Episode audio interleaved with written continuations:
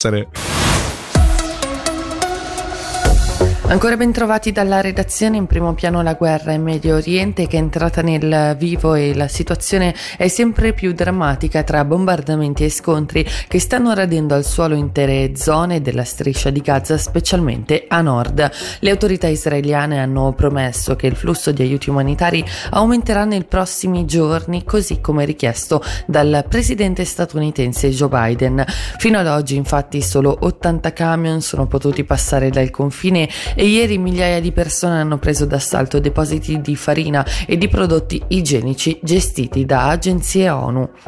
Voltiamo pagina in Brasile, un piccolo aereo con a bordo 12 persone si è schiantato a Rio Branco, secondo il centro operativo della Polizia Militare dello Stato. Tra le vittime sono 10 passeggeri, tra cui una bambina e due membri dell'equipaggio. Alcuni viaggiavano per ragioni mediche.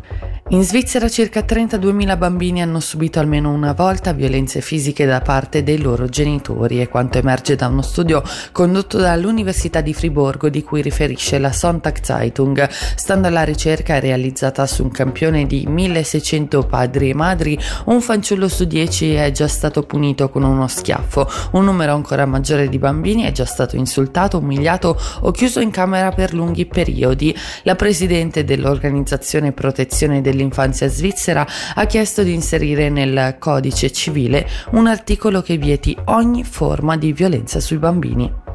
Ora la meteo in Ticino oggi coperto nel corso della giornata e verso sera temporali sparsi con temperature massime fra 11 e 15 gradi.